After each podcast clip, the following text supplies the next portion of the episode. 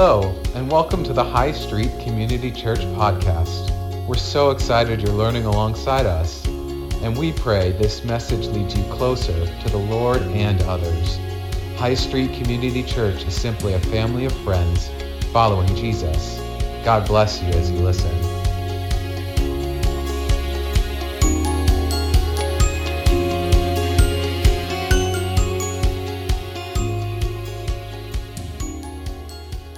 And amen. Who's ready to fish? So, we're continuing on in our series, A Fisherman's Guide. And last week we talked about fishing in your local creek, which was like the people closest to you, your family, your friends, your close uh, work associates, might be a neighbor. And that is exciting because we care so much about those people in our lives, especially those that we know really dearly that would just say, I don't think they know who the Lord is, and we want them to, so much to know the Lord.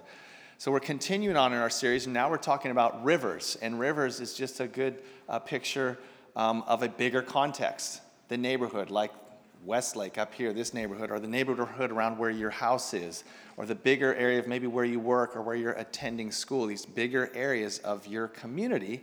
How do we share? How do we fish for people in those contexts? Um, and I, as I was planning out this sermon series, I got to tell you, I came to this this one, and because we're following the scripture that that Jesus says, "You're going to be my witnesses in Jerusalem." That's real small and local, and then Judea. That's the area that's like your, you know, areas that you'd be around in.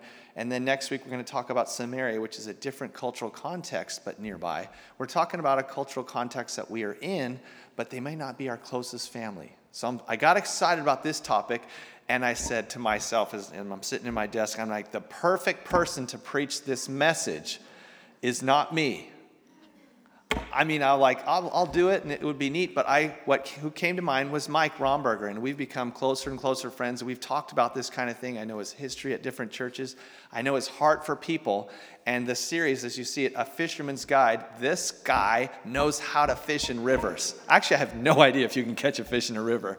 But evangelistically speaking, he's the right guy. And so I was so excited when he agreed, kind of last minute. It wasn't a big lead time to say, Yes, I'd love to come to your church. And we talked about how that would happen and, and, and what would go on. So I can't tell you how excited I am to have him. He's preached here before. You love having him here. But come on up, Mike. I want to pray for you real quick.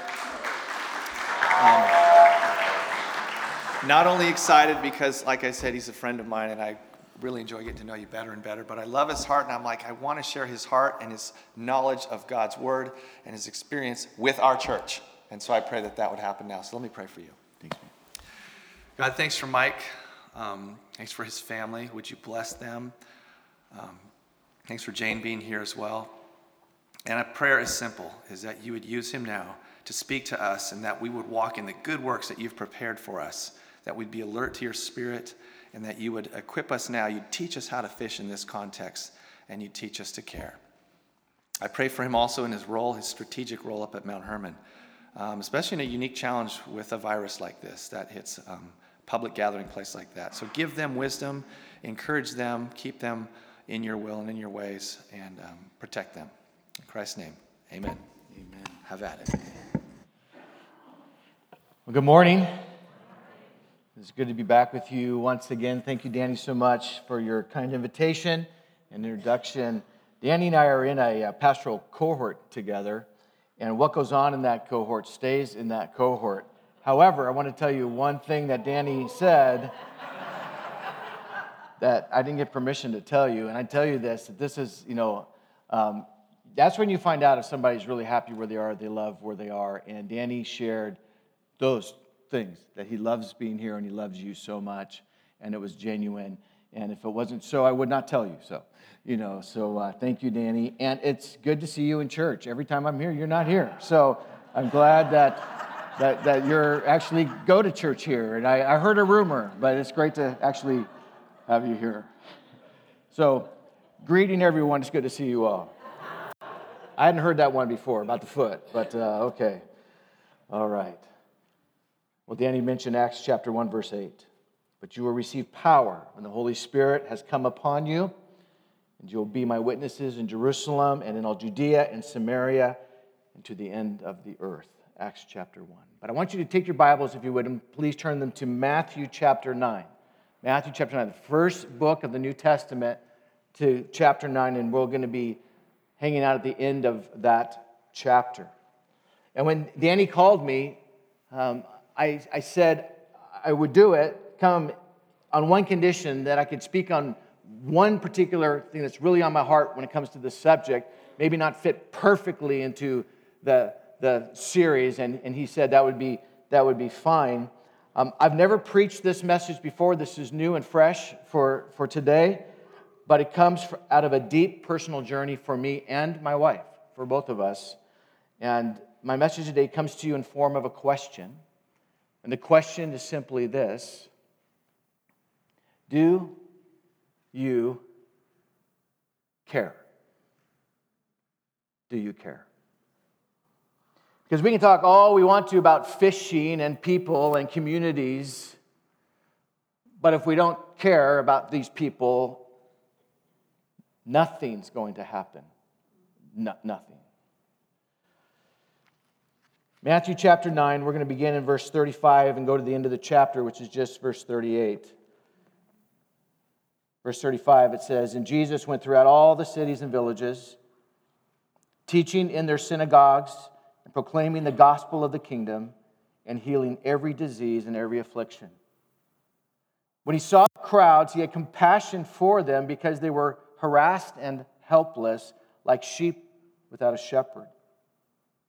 Then he said to his disciples, The harvest is plentiful, but the workers are few.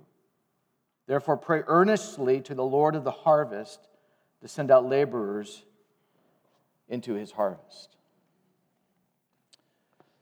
Let's get a basic understanding of a few items of these verses, and then we'll go back and dig in deeper.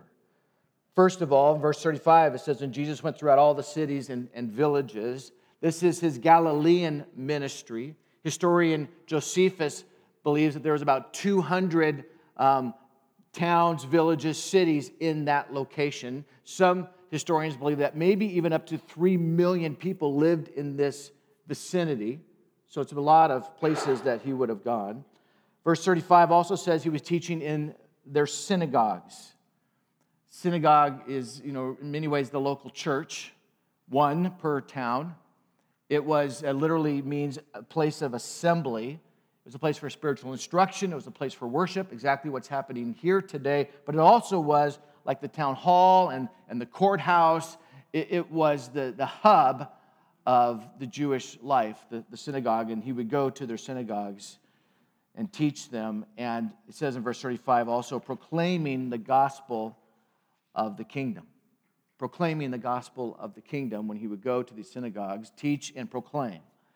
He would proclaim the gospel. Gospel means good news.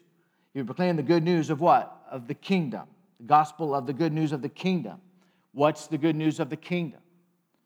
Well, it's God's rule and reign in a person's life. It's God's dominion over Satan and sin. It's God's eternal kingdom in heaven. Good news proclaiming about the kingdom, his rule and reign in a life over Satan and sin and the fact that he has an eternal kingdom. Verse 36, it says that there were crowds that were harassed and helpless like sheep without a shepherd. Harassed and helpless. Various translations include words like battered, exhausted, wounded, aimless. They didn't have a shepherd, one who provides spiritual protection, spiritual provision, spiritual guidance, and love to them. And he sees these people, they're harassed and helpless like sheep without a shepherd. Verse 37, he says the harvest is plentiful. The harvest is something you gather up. Usually we think of a harvest, harvest of course, when it comes to crops. They're, they've come to, you know, full uh, health and they're ready to be picked in order to be eaten or to be used and however they would be used. But Jesus is using a farming metaphor to talk about the spiritual world of lost people, people without him that need to be gathered up to be saved, to be a part of his kingdom, the gospel of the kingdom. He says the harvest is plentiful, but also in verse 37, the laborers are few. And this is the reality or the problem that Jesus presents to them that there are a ton of people that God desires to gather up, but there are not enough workers to gather them up. So, a little bit of, of, of background.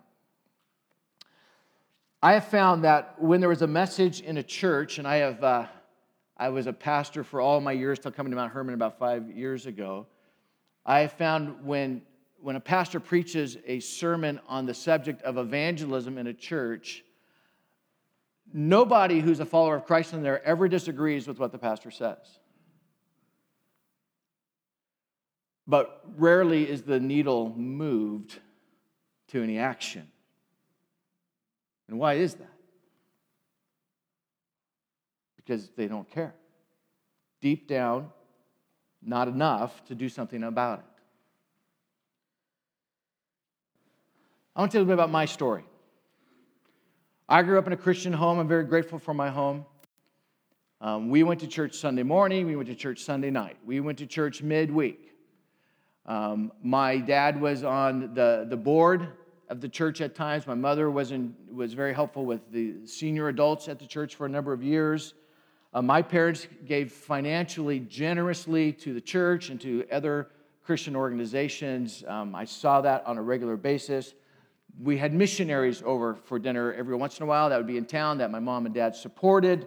Uh, my parents loved to hear about people who gave their life to Christ. My dad would say, That's what it's all about.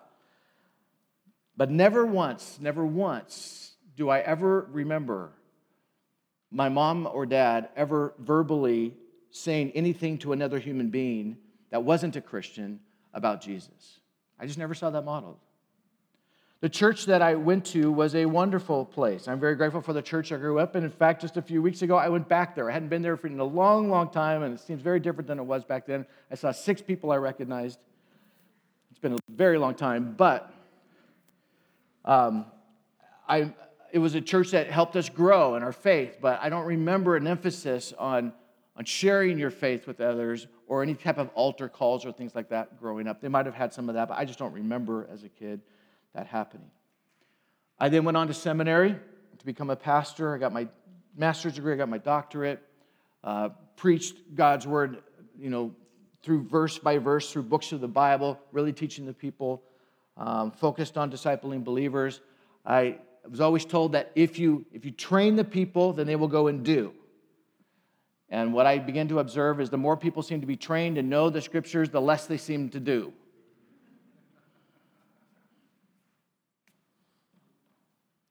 And then God began to change Jane and my heart toward people who didn't know Jesus Christ.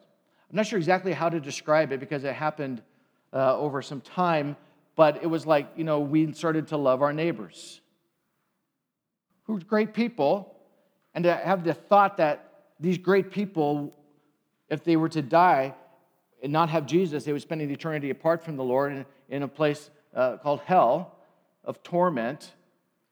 It, it really bothered us. We began to really love the, the local school uh, where our kids went, the, their teachers, principal, the other parents that we got to meet, the parents we got to meet of our friends out on the ball fields, at, at the gymnastics meets, at the choir concerts. And it was like, wait a minute. They're wonderful people, most of them. And if they were to die today without Jesus, they would spend an eternity in hell. And some people don't believe in a hell, and they don't believe in a devil, and they don't believe in demons and all of that. All I know is that from the same book that comes heaven and God and angels comes hell and the devil and demons. If one is true, I have to believe the other is true as well. Jane and I even uh, saw demonic activity take place. And we sat in a setting where we saw a um, demons literally being manifest in, in an individual and the evil and the vileness and the wickedness that we saw just jarred us and said, okay, if that's what's on the other side, we need to do something about this. We need to, to, to speak up and to talk about this and to help people not get there. We begin to genuinely care. And when you genuinely care for people, it changed how we lived and it changed how we led. So, let's go back to our passage and really understand what is being said here. And let's make no mistake about this. Jesus is our example. Jesus is our example. Let's read it again. Verse 35, chapter 9 of Matthew. And Jesus went throughout all the cities and villages, teaching in their synagogues and proclaiming the gospel of the kingdom and healing every disease and every affliction. When he saw the crowds, he had compassion for them because they were harassed and helpless like sheep without a shepherd. Then he said to his disciples, The harvest is plentiful, but the laborers are few. Therefore, pray earnestly to the Lord of the harvest to send out laborers into his harvest. And in these verses, I want to present to us five proofs that you care. This can be your litmus test. Are these five things true about me? If you do these five things, it's obvious that you care. Five proofs that you care. Proof number one you are proactive. You are proactive in being with people who do not know the Lord. Verse 35 And Jesus went throughout all the cities and villages. Don't miss those first three words. And Jesus went. And Jesus went. He was proactive. He went to those who were harassed and helpless, like sheep without a shepherd. And Jesus said of himself in Luke chapter 19, verse 10 For the Son of Man came to seek and to save the lost. He came to seek them, he was proactive to go after them. Jesus' final words to his disciples before he ascended into heaven, known as the Great Commission, is Go, therefore, and make disciples of all nations. Go, be proactive and go. And Jesus went to the villages, he went to the towns, he went to the cities, maybe up to 200 of them. He was not passive, but he was active. And if you really care about something, you don't sit. You get up and you go. You're not passive, but you're active. If you genuinely care, you're proactive. Proof number two if you genuinely care, you speak up. You speak up. Verse 35 teaching in their synagogues and proclaiming the gospel of the kingdom, teaching and proclaiming. People who genuinely care about a matter, they speak up. They cannot remain silent due to the depth of their conviction. People these days are speaking up, as Danny pointed out, of the coronavirus, right? Because it matters. There's a crisis. We need to speak up. We need to get people aware of the situation. People speak up due to their conviction of racism, the Me Too movement, political issues, sports teams. If you care, you speak up. On September 17, 2017, I preached a message here. I'm sure you remember all about it. I'm really happy if people remember on Monday what I preached on Sunday. But I went back in my notes and saw on September 17, 2017, I preached a message here titled Use Your Words. Use Your Words. It was from 1 Corinthians chapter 2, verses 1 through 5. I don't believe it's enough just to have good deeds, to, to have an impact on people for the gospel. You got to explain things, you got to say things, you got to tell them so they understand it. You got to speak up. I gave some illustrations that day. One illustration was uh, we, we used to live in Colorado for almost 14 years before moving out here. When a big snowstorm would hit, uh, we always liked big snowstorms. You knew, knew they were coming, you get your food, you're all set. School's canceled, work's canceled, and then everybody gets out. In, not everybody, but a lot of the people get out under the sidewalks and the streets with their shovels and their snow blowers, and we dig each other out. It's an incredible neighborhood activity that we do together. I remember once we had once four straight days of massive snow, over three feet of snow. Everybody was stuck for, for four days. And there was like barbecues going on at the end of cul-de-sacs and stuff like that because people couldn't go anywhere. The neighbors just got together and dug each other out. But one thing I noticed, it wasn't just the Christian neighbors who were doing it. Non-Christian neighbors were doing it just as much, if not more. We didn't have like crosses on our shovels. The Christians, we just all got out with shovels and did our thing. The non Christian and the Christian were just as kind, just as helpful. If we just do it by good deeds and hope somebody's going to figure out by that that, that they're going to figure out how to get to Jesus, we're kidding ourselves. We have to speak up. People need to hear the truth of the gospel. He taught and he proclaimed. We must explain it so it's understood. Speaking up is proof that you care. Proof number one, you're proactive. Proof number two, you speak up. Proof number three that you care is you meet needs. You meet needs. Verse 35 and healing every disease and every affliction. And healing every disease and every affliction. Jesus went in there, he taught, he proclaimed, and he healed. The old saying is true people don't care how much you know until they know how much you care. It's true. That's why, in my opinion, street corner evangelism, when they're on the corner and there's no relationship and they're yelling at you to turn or burn, can possibly work, and it has worked occasionally, but most of the times it, it doesn't. So, where we lived in Colorado, and the church that I pastored was in Littleton, just south of Denver. Across the street from the church was a different city, Highlands Ranch. Beautiful areas. Where the church sat, it was up on this bluff and had this panoramic view of the Rocky Mountains.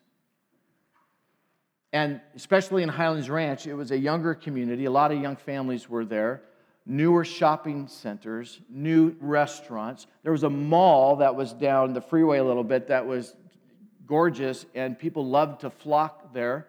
It wasn't like some of the malls today that are dying. It's a very vibrant mall to this day. Uh, strong public schools, active parents, beautiful neighborhoods, nice houses, somewhat even affordable, believe it or not. And uh, it was just the beautiful life. Except that in that area, the teen suicide rate is off the charts. School shootings are like high there. Our daughter went through one of the school shootings, not the Columbine one, but another one. She hasn't been quite the same ever since. It's one of the, the, the busiest swing lifestyle communities. Swing lifestyle is when married couples swing back and forth sexually with other couples. Depression, anxiety, divorce is high. It's hidden, but the needs are everywhere. You know what we learned? Is that people wanted to know what God's word had to say. That might not always agree with it, might not always like what it says, but they wanted to know because they were desperate to know there's got to be something else here. In the beautiful neighborhood. Contrast that to our beautiful area. It is a beautiful area, but the needs are not as hidden. Would you agree?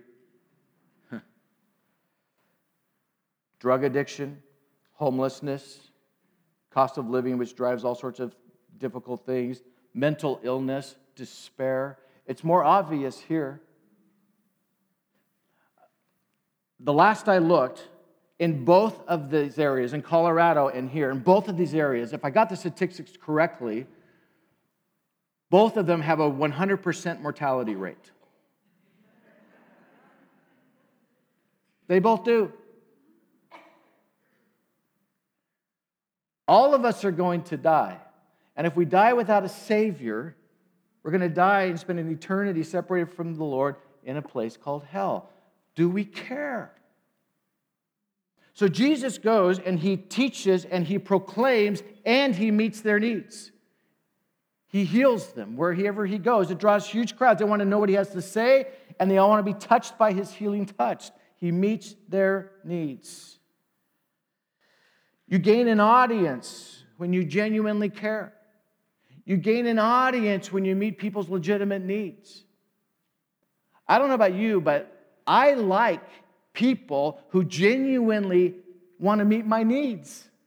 I've never, when somebody wanted to meet my needs or care for me, I've never, get away from me. What, you know, I can't stand you. No, somebody loves me and wants to care for me. I always love them and care for them because you're just drawn to that.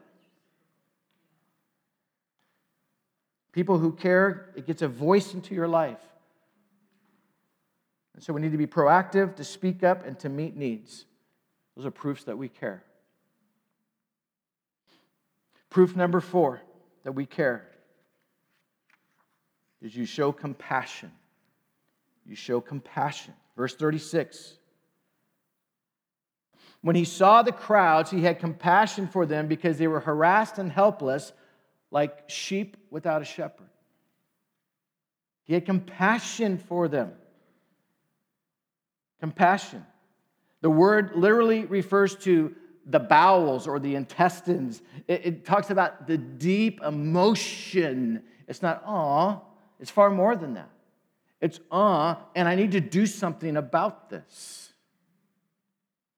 This deep emotion, this compassion leads to action. I've got to do something about this. Because without genuine compassion, there will be no action. There just won't be on anything. Jesus sees not just the physical needs of the people, but he's distressed by the spiritual condition of the people. That's what he's most concerned about. They're harassed and they're, they're helpless. They're like sheep. They're lost without a shepherd who's in their life who can protect them and guide them and watch over them, spiritually speaking. And he is distressed about this. What's interesting, if I, I didn't go through a major study on this this week to figure this out, but I find it interesting that Jesus, I don't think he ever weeps about someone's physical condition. Even when he comes upon Lazarus' tomb and it says that he cried, he seems to be crying because of everybody else's grief with regards to it. He just has a heart of compassion for them. But when he weeps, he weeps over the spiritual condition, like over Jerusalem and, and things like that. In Luke 15, Jesus gives the parable of the prodigal son, and it is a parable describing, picturing God the, the Father and his care for those who have turned their backs on him but now are going to come back. And it says in the, in the picture of the prodigal son, talking about the father, and, and he, the son, the prodigal son, arose and came to his father. But while he was still a long way off, his father saw him and felt compassion and ran and embraced and kissed him. His compassion led him to action, Luke 15. Compassion for wayward souls will lead you to action. But if there's no action, it would say that there's no compassion, not the depth of compassion that Christ had, not the depth of compassion you need to actually go to action. Do you care? And if you do, you might end up in places where other people will look at you and say, What are you doing there? Remember Jesus just earlier in chapter 9? Verse 9 of Matthew? As Jesus passed on from there, he saw a man called Matthew sitting in the tax booth, and he said to him, Follow me. And he arose and followed him. And as Jesus reclined at table in the house, behold, many tax collectors and sinners came and reclining with Jesus and his disciples. And when the Pharisees saw this, they said to his disciples, Why does your teacher eat with tax collectors and sinners? Why is he hanging out with the sinful people? But when he heard it, Jesus said, Those who are well have no need of a physician, but those who are sick, go and learn what this means. I desire mercy and not sacrifice, for I came not to call the righteous, but sinners. You might go to places that other people will criticize you if you have compassion. But compassion leads to action. In Matthew 14, it says that Jesus went on a boat to be by himself. John the Baptist had just died. He was, I don't know, collecting his thoughts, going through grief. I don't know. As he comes back to the shore, there's a huge throng of people waiting for him. And it says in Matthew 14 14, when he went ashore, he saw a great crowd and he had compassion on them and healed their sick. Compassion leads to action. Just a few weekends ago at Mount Hermon, we had the delight, the honor, the privilege of having Luis Palau with us to speak. Luis Palau, some uh, have called him over the years the, the Billy Graham of the Latin world. He has preached the gospel to tens of millions of people. He's still on over 6,000 radio stations. He's written 50 some books. 85 years old. Stage four lung cancer. Although his tumors haven't grown in over a year, and he's he came to preach five sermons in four days. Oh, I wish you could have heard his sermon on heaven. Can you imagine 85 with lung cancer, a life following the Lord and, and preaching on heaven? It was incredible. And you know what? He would every once in a while get all emotional and teared up. When would he do that? When he talked about people giving their life to Christ. Here's a guy who, through the Lord, has helped millions of people meet Jesus. And when he talks about individual people, he still, at 85, tears up as he talks about people. He has that compassion for people who don't know Jesus Christ. How do you know if you care? You're proactive, you speak up, you meet needs, you show compassion. And lastly, proof number five, you ask for help. You ask for help, verses 37 and 38. Then he said to his disciples, The harvest is plentiful, but the laborers are few. Therefore, pray earnestly to the Lord of the harvest to send out laborers into his harvest. When you deeply and genuinely care about something and there isn't enough help to accomplish what needs to be accomplished, you will ask for help. That's what you do. Come on, let's get going. We need to take care of this. We need to deal with this. We need to accomplish this. We need to provide this. But the reality and the problem in this case is there are far more people who need to be saved than people who are willing to go out and help save them. That hasn't changed in the last few thousand years, by the way. But here's the interesting wrinkle here Jesus does not ask us to recruit other people to help. Did you notice that? He doesn't say, go and get all your friends and get them to go do this. Instead, he says to go to God and ask God to provide the people to help. Go to Him. Now, I like that, but why? Why this method? Why not us hounding and rounding up our Christian friends to go and do this. Because this isn't our harvest, it's God's harvest. He's the Lord of the harvest. He is responsible for it, He is over it, He is Lord of it. And so we're to pray earnestly to Him for Him to bring the workers. Paul, the great evangelist, wrote, I planted, Apollos watered, but God gave the growth. So neither he who plants nor he who waters is anything, but God who gives the growth. 1 Corinthians 3. Ultimately, it's God's harvest. And to be honest, if you don't really care, you don't pray this prayer anyway.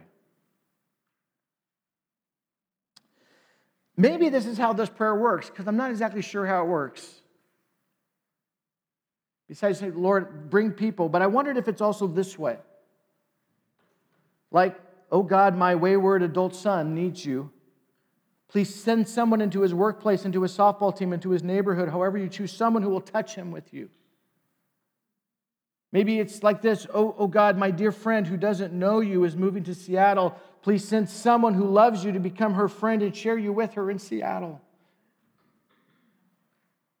Or maybe it's, oh, oh God, my dad still has a cold heart towards you while he's in the hospital right now after another failed treatment. Please send a doctor or a nurse or a chaplain who will tell them, tell them once again about how much you love him. Oh, oh, God, my teenage daughter is off to camp. Can you please just a right counselor that she may listen to her about you because she doesn't listen to me? Would you please send workers into the harvest to do the work? Please. And watch God do an amazing work as He puts people at your request to touch the lives of those who don't know Him.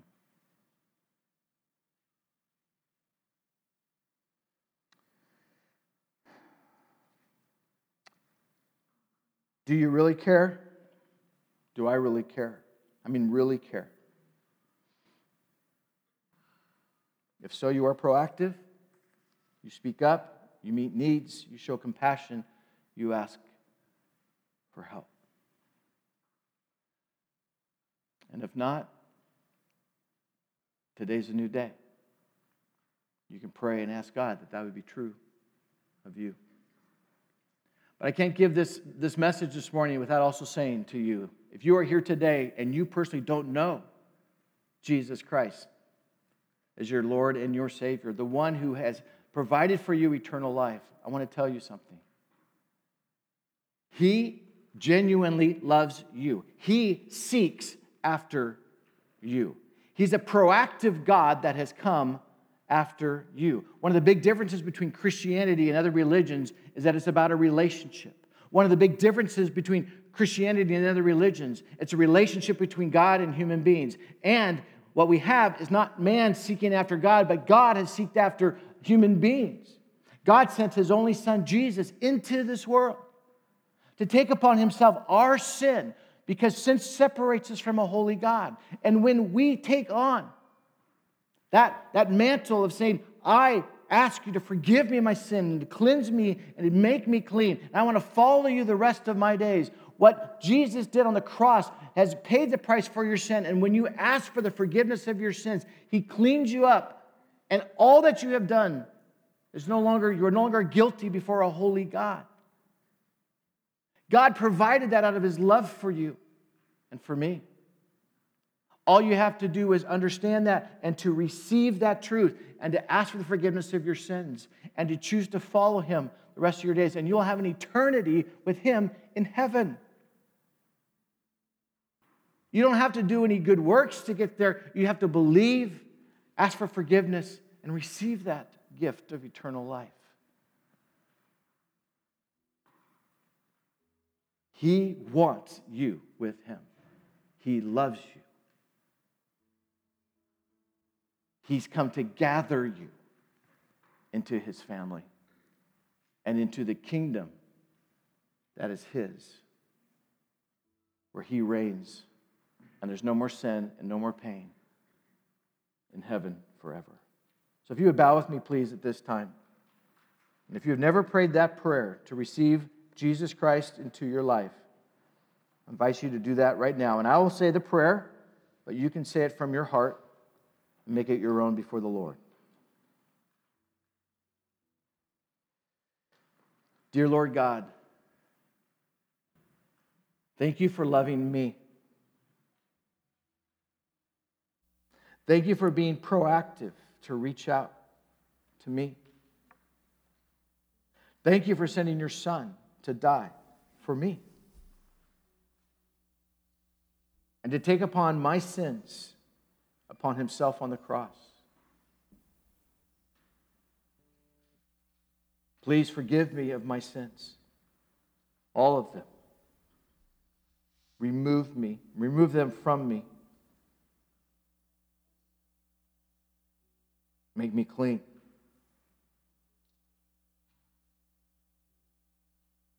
I want to live for you for the rest of my days and tell other people about what you've done for me.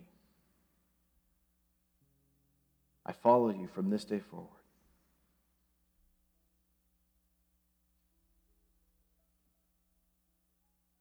If you prayed that prayer today, make sure to tell somebody, especially one of the staff here church. Dear Lord God, I think you love that prayer more than any other prayer.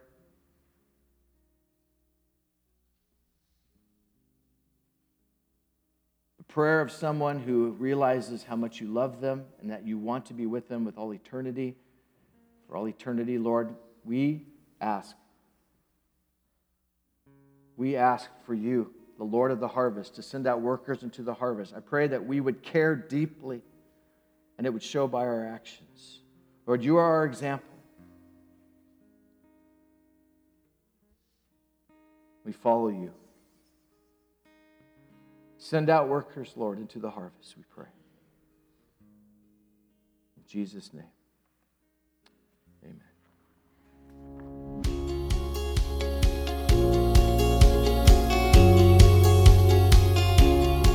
Thank you for listening to the High Street Community Church weekly message. We hope you were encouraged to follow Jesus. For more, please subscribe to our podcast or visit us online at hscchurch.org.